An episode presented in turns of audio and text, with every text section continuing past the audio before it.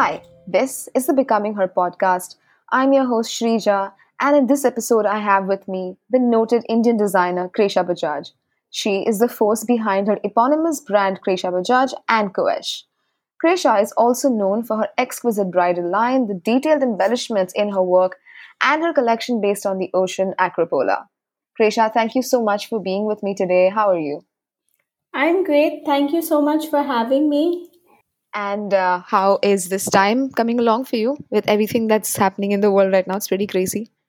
Um, I think it's, you know, it's been a little hard, but there's also been a lot of positives that have come from it in terms of just getting to spend time with family. And I think it's really, you know, pushing all of us to be creative and, you know, work a little bit outside our comfort zone and think of new projects and think of new you know aspects that we can introduce to the brand um, because i think the world is really going to change and we just have to figure out the best way to deal with this change Yeah, I can. I cannot even begin to imagine uh, what a post coronavirus world is going to look like. I can just hope that it's fine. But on that note, I think we're just talking about it, Kresha. I really like this initiative that you have started, uh, which uh, you've you know just started today or yesterday, uh, called Care for Karigars. Do you want to tell me more about it?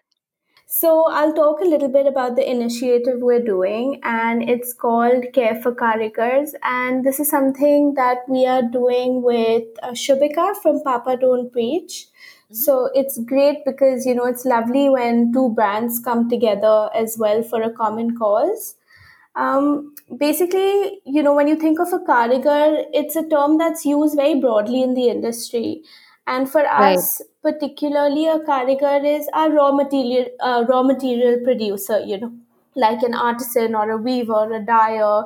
And without these people, our brands would really struggle um, because they're the pillars of the industry, and it's their you know dedication and craftsmanship that really brings our creativity or our design to life.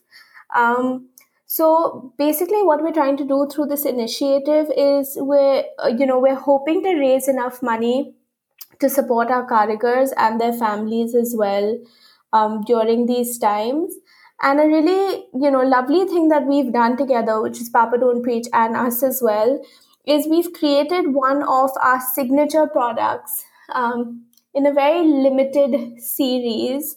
And we are offering it at 5000 rupees and all the proceeds of the sales will be donated to you know the karigars and their families. And this is mainly to ensure that craftsmanship continues and it you know preserves the artistry um, and yeah that's that's basically what the whole initiative is about. Uh, it's fantastic to see, Kresha, that there are designers like yourselves that are going out there uh, to work with karigars and preserving, you know, our traditions of artistry and craft. And it's really great that you're also doing this other initiative to give back to them because, you know, a lot of them might not have the means to uh, live as well as we do, or even not even bare minimum. So it's fantastic that you're doing that. And I know that you also work with third generation karigars for your work as well. So, on that note, I wanted to speak to you about your work, Resha. You know, I know you've had a pretty decently long career. You've gone from studying fashion for about eight years, uh, design for eight, eight years, and then you had your brand Koesh, and now you have the Kresha Bajaj label. So, can you walk me through, let's say, like three or four turning points in your career that have brought you to where you are today? Um, okay, so I would say probably the first turning point. So when when I came back from studying, um, I wanted to launch the website as I did with Koesh uh, because I believe that was the way forward and that was the only way um, to start. Um, you know, and I launched it and it was great. But I think my first turning point came when my website crashed and it crashed completely, and I literally lost all my data um, I Oh had I had orders that that were sounds brutal. it was horrible um, because the worst part is f- forget losing the data in terms of like the images and you know all of that because you hmm have a hmm backup of that but where it really went downhill was there were a lot of in process orders so where payments had been received um, Ah, you know okay. an order wasn't certain like it was in a certain process but that information went. So it was impossible to connect the dots of who bought what, what was supposed to go where, because the person's you know address was not taken, their name was not taken, but the payment has come in, and you know we don't know details of the product, details of the sizes. Um, so that was um, that was really bad, and that's when I kind of decided to shut down the website um, and I decided to build it again from scratch, which was again going to take a really long time because we were doing a completely um, coded website. Um, Right. and that's when I kind of hmm started, didn't have an option but to start selling um, offline. And that's, I think that was one of like, that was when I kind of settled or was open to the idea of not only doing things through a website. hmm Um, I would say one of the second turning points was probably when I was doing my um, the trying to pick out my outfits for my wedding. hmm Um, because the kind of Oh, I know this. Yeah, I know your wedding.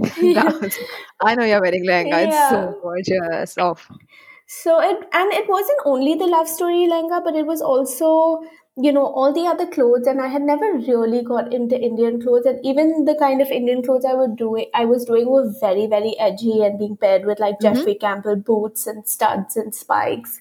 Um, but I started hunting for clothes, and I went everywhere, and hmm you know there are beautiful options like beautiful stuff by designers and like so much of a variety. But I'm really petite and also i'm really detail oriented so like you know if you have a seam and you have half a flower and the other half of the flower is not matching identical it drives me crazy. So i think i hmm drove my mother nuts to a point where i just wasn't liking anything for me. You know however beautiful it was it just wasn't me. So i hmm decided i'm just going to go and make my own clothes. And as much as i thought i would hate it I think I came like out of that experience really loving um, creating, you know, like bridal wear or Indian clothes or festive clothes. Um, Right. and I loved embroidery. I, I never knew I had such a love for embroidery before this and that was my turning point in terms of knowing that I kind of wanted to move um, from ready to wear and from Pret to a more you know like occasion wear uh, or a more or a line that focused more on investment pieces even if it was Pret pieces um, Right. I wanted to completely move away from fast fashion. Um, and a third the third I would say turning point as we spoke about a little bit um, is the love hmm story lehenga um, because that really you know changed it for me when all this happened with the website i kind of went through a phase where i was really depressed and i really felt like I failed and I didn't know how to get back up. And in the middle of all that, I kind of, you know, I got married, and this is when um, I created all these pieces. And I came back with a lot of uncertainty about what my direction was going to be. And I posted, you know, about the love story link. And I remember I woke up hmm the next morning with like over 800 emails. Oh, Um, wow. from all over the world and like brides from everywhere telling me that they you know wanted me to make something with their love story on it so that kind of also took the brand to the direction it is now This is really interesting. I had, I, I mean, I mean, I knew about the love story lehenga, but I did not really know about the full story behind it. It's incredible that you got 800 emails, messages overnight, but that just sort of goes to show how much social media and the internet is doing to revolutionize trends and you know make brands or break brands today i i for one discovered your work when i remember seeing the pictures of some friend of mine, you know, friend's friend rather, uh, and she was wearing one of your designs. I think it's like a white um, lehenga, and I remember thinking it was so beautiful. I went to your page, I saw that you were inspired by the ocean, and then one of my friends wore one of your designs for her sangeet so it's really interesting how social media sort of you know introducing everybody people to you know to brands and people like you. And i know that you also have such a beautiful beautiful social media feed. In fact one of the things that i really like about your feed Kresha, is the fact that you rarely if ever show your face and i really identify with it because i'm so camera shy. I love taking pictures but i cannot show my face in front of it. But uh, i wanted to ask you you know how have you been using instagram to create your personal brand and how has that impacted uh, where the kresha bajaj brand in terms of your bridal line stands now? Um, so to tell you really honestly, Instagram um, per se has been an amazing tool. Um, and I realized the power of it, um, you know, after it really took the love story Lehenga um, to all parts of the world. Uh, we don't really do any marketing at all. Um, I don't, you know, I don't sell on a website. Um, we don't supply to any other stores and we don't really do any like advertisements or anything like that. So instagram and word of mouth are literally the only tool um, that we use in order to you know build our client base or that allow people to you know find out about us. So it to me it's one of the most important things and i think it's a really really great um, tool to use You know, I wanted to go back, Resha, to one of the things that you uh, said in one of the previous answers where you mentioned that you were petite.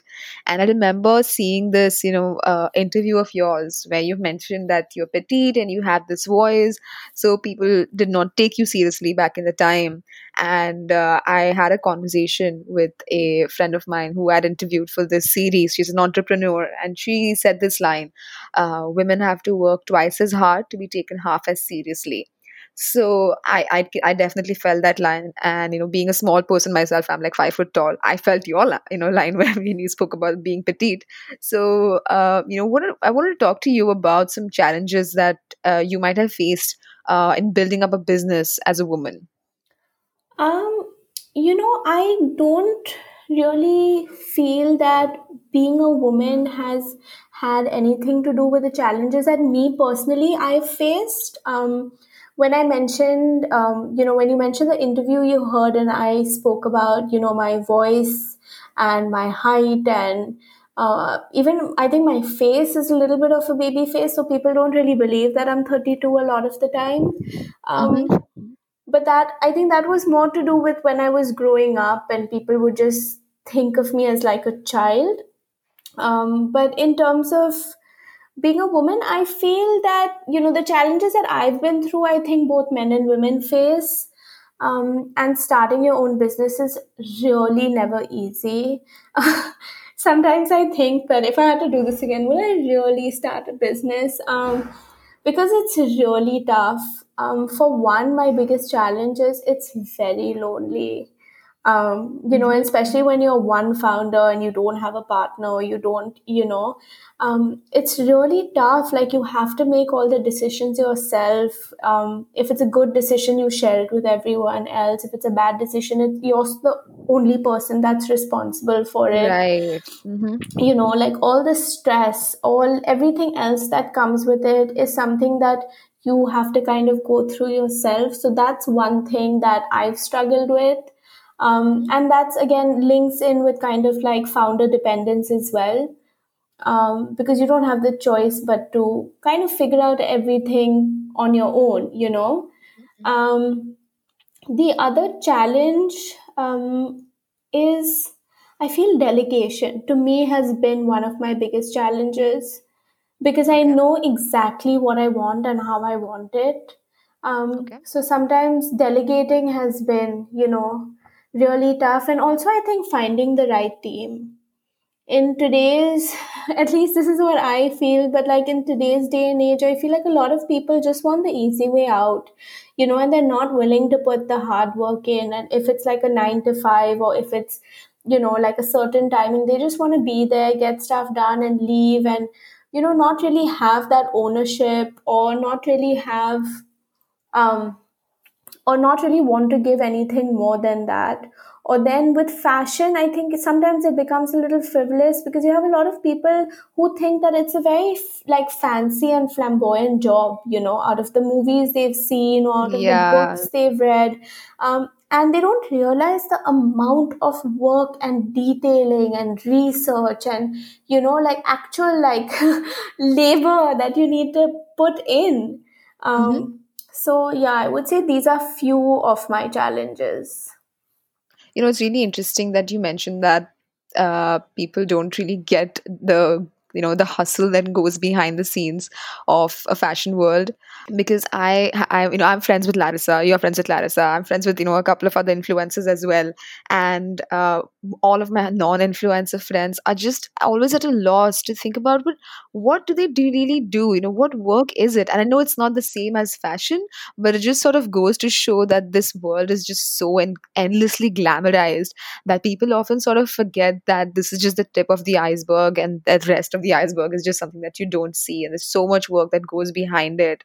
Uh, on that note krish i wanted to ask you you know you're not just a designer right? I mean you create beautiful designs but you also sell.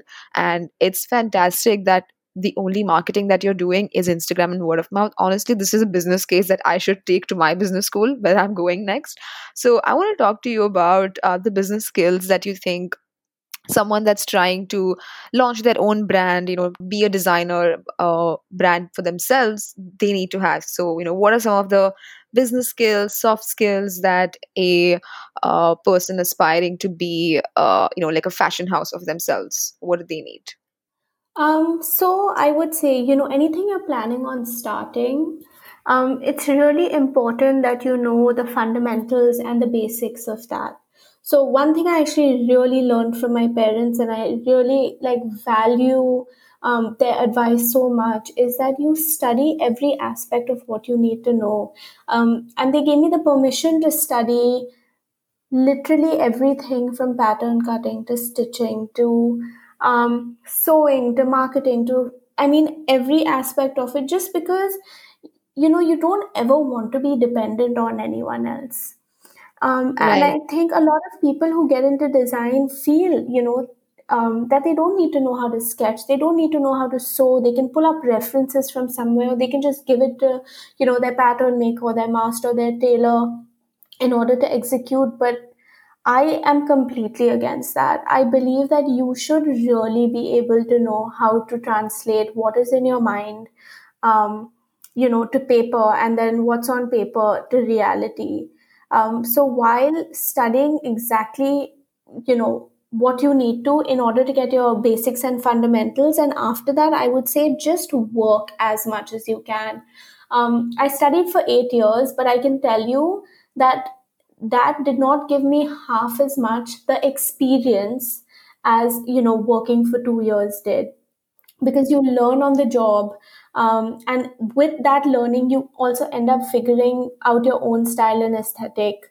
Um, so i would say yeah just learn your you know fundamentals and get all of that in order and then just work work work before starting up. And a lot of times when you work or a lot of times you know when you do a certain course you might think in your head that okay i want to become a fashion designer and i want to have um, my own fashion label. But once you get into the work part of it and you're you know in the field you might realize that you hate it. You know you might realize that you hate it and you want to get into merchandising or you want to get into styling or um, so i think that that part of it gives you a lot of clarity. Yeah so if you work you find out what is it that you really actually like and then you you figure out you get your hands dirty in all different fields and you figure out what you're best at i definitely agree with you though that working teaches you unlike any other education uh, you know i studied i did my bba uh, and I don't think I've learned anything in those three years compared to what I've learned in my five and a half years of work experience. So I definitely agree with you on that. And uh, you know, you spoke about how people might think that they want to have their own label, but then once they start working on it, they realize that this is not something that they want to do. Um, you know, I know you've always worked on your own labels like Koesh and Krisha Bajaj, but uh, do you think uh, that there's, you know, what do you think are the biggest differences between uh, working for your own label and working for someone else? You know, say, for example, designing for yourself and designing for a brand that creates clothes. So, if a fashion designer is straight out of college and they are trying to weigh these two decisions, what advice would you give them? um, i would definitely say go and work you know and design design for someone else um, because like I said, like having your own business is really tough. Like it's really tough, and you have to be, you know, very confident in what you're offering, and you have to just get it right. Because today there are so many businesses and brands coming up, and you know, there's so many of them that are like so talented and you know producing such beautiful outfits accessories products in general um, that you really need to be able to survive as your own brand with your own aesthetic and your own usp and starting off um, you know like fresh off the bat like just graduated or just um, you know come out of your university or college i don't think that that's the best move to make. Um, and working for someone is great. It gives you great experience. It gives you a great insight into um, you know how how the fashion world works. And then the other thing is also i feel like security. Um, you know for me regardless of how i do in a month i could be doing great or i could be doing miserable but at the end of the day i still you know have certain commitments. Um, and when you're working with a brand you you know you have that security of no matter how the brand is doing you're still um you know you're still able to cover your basics Yeah, of course, of course. I think, uh, you know, given this economy right now, I can definitely imagine how important that security is, especially if someone's young and starting out and learning, and with everything that goes behind the scenes of being an entrepreneur and the amount of risks that you know that you need to take. I, you know, I, I definitely see your point with how working for a label can be important um, you know, Krisha, I wanted to go back to, you know, what we started out this conversation with, you know, before we started recording, which is about diving. Um, you know, I know that you were really inspired by the by by the diving that you did in Raja Ampat to create your uh, first uh, you know, line associated associated with the ocean called Dontel, and now you have Acropola in a world where we're constantly talking about how fashion is causing environmental damage and how people need to buy less, rent more. So, where does your philosophy for Krisha Bajaj come in? You know, you obviously create these beautiful, stunning pieces, but pieces that people might just sort of wear once because it's for a wedding. So, you know, how can people, how, how can consumers and designers work around this to create pieces and fashion that is more environmentally conscious. um, so for me you know the philosophy that um, we as a brand and me personally i live by is i really focus on investment pieces um, you know so that is something that we really focus on creating um, where quality is key. And it's a piece that can literally be passed down to three generations. Um, and in terms of the wearability of it, of course, if a person is coming for their wedding outfit per se, and it is a super heavy outfit, then they would, you know, be restricted in being able to wear that. But we always provide a lot of options where a person can mix and match. Um, you Mhm. know, and we do this with our brides. We do this in the form of workshops as well. And it's really great because we'll, you know, help a bride like be able to use her super super heavy blouse in a very chill way where she could even maybe wear to Coachella, you know. Um, Mhm. so to me, investment pieces are key. Um, I do not believe in fast fashion. I'm very very against it. Um, and even you know when we're talking about being environmentally friendly, it's not just about using um, friendly fabrics or friendly dyes but I think what a lot of brands fail to understand is you could be using all your raw materials could be environmentally friendly, uh, but you need to consider what is the carbon footprint that is going into producing, you know, every single garment. Um, and you also have to be mindful that, you know, environmentally friendly pieces, the production of it can sometimes be damaging to the artisans as well. So I think it's really important to find a balance. Um, when looking at creating a sustainable brand to keep tradition alive and at the same time you know be kind to the environment Thank you so much. It's it's really refreshing to uh, to speak to uh, you know people in this generation. You know, it's not it's not just you and me. There's so many people, my friends, my friends' friends that uh, have this sort of ethos of of making sure that the earth is not damaged due to our personal choices of how we want to look. And i really like that about our generation. And it's it's great that uh, with what you're doing with Krisha Bajaj and with your entire business. So on that note Krisha as we uh, sort of uh, you know begin to wind up uh, I'd love to hear what else is in store for your brand in the next couple of months and the next couple of years rather.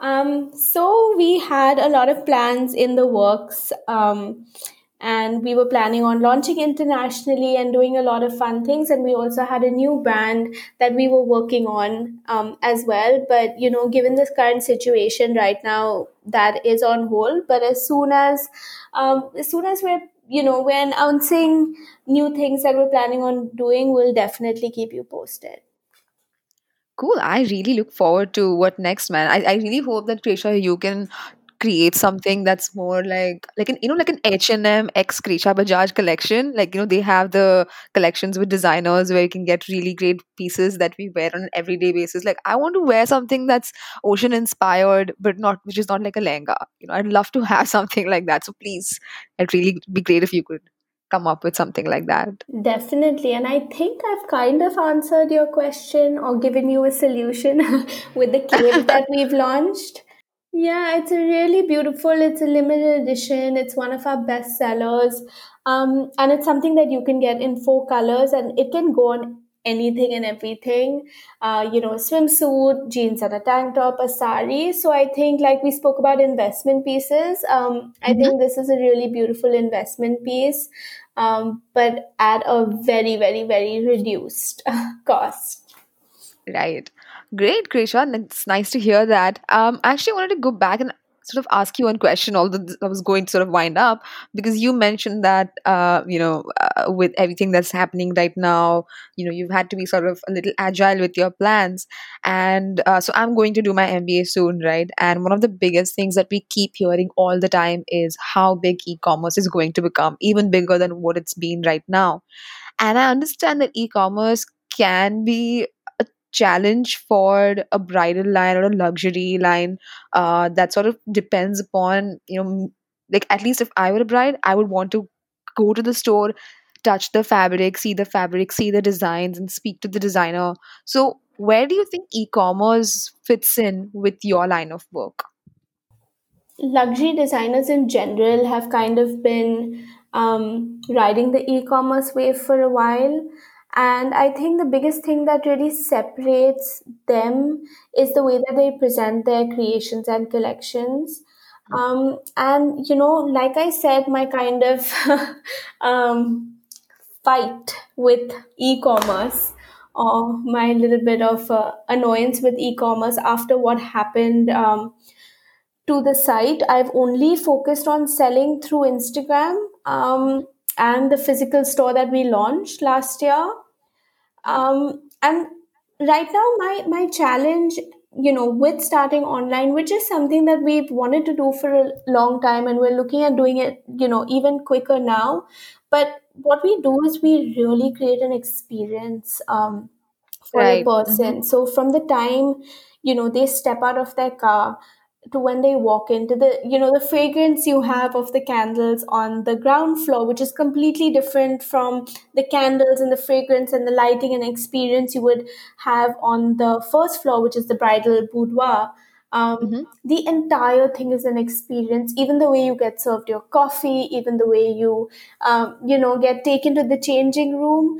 Um, it's it's like a beautiful story um, hmm and creating that online becomes really difficult so I'm sure. Yeah. that is that is a little bit that we're trying to figure out and um, you know once we once we just exactly manage to find the way to translate that same experience online i think you'll find us there Well, I hope to see you there very soon, Resha. And since you spoke about coffee, this brings me to uh, my last question, uh, second last question, actually. So before that, I'm going to ask you, you know, what would be the one piece of advice that you would want to give aspiring fashion designers?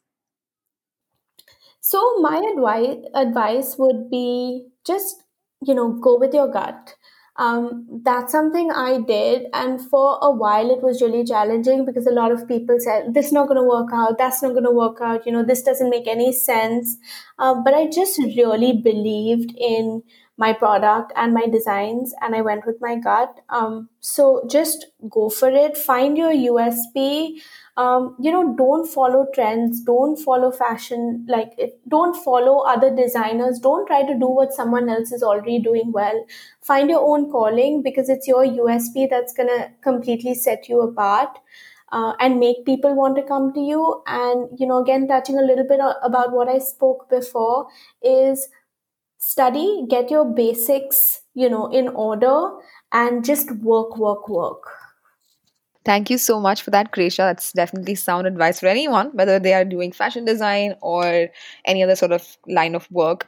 Thank you so much for that. And as we wind up, I'll come to that coffee question, which I was talking about earlier. So I typically end my uh, conversations with this question. So if you could have coffee with, uh, or chai, if you're a chai person, with anyone, uh, any woman rather, that's uh, dead or alive, whom would it be and why? Uh, could it be a fictional character? Yeah, oh, for all lovely. you like, man.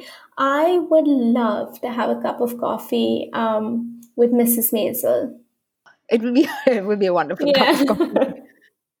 I am very inspired by her. I just I I mean of course I love her sense of style, but I also love that she just says what she wants when she wants. Um and yeah, I I she would be the person I would choose is that whom you're going to dress up as at the next costume party then? Uh, maybe if I end yeah. up losing a little weight after this lockdown. Oh, oh yeah, I think there's going to be like two kinds of people. Uh, the ones that just like work out, work out, work out and just get skinny, or the ones that just munch on. But I mean, it's okay as long as we're all fine after the lockdown. I think it's fine. Yes. Uh, anyway, Kresha, thank you so much for joining me. Uh, it's been such a lovely 35, 40 minutes speaking to you, and I hope you had a good time too. I did. I had a lovely time, and I'm actually so glad I did this. Um, and yeah, it was lovely talking to you, and I hope I can meet you someday in person as well.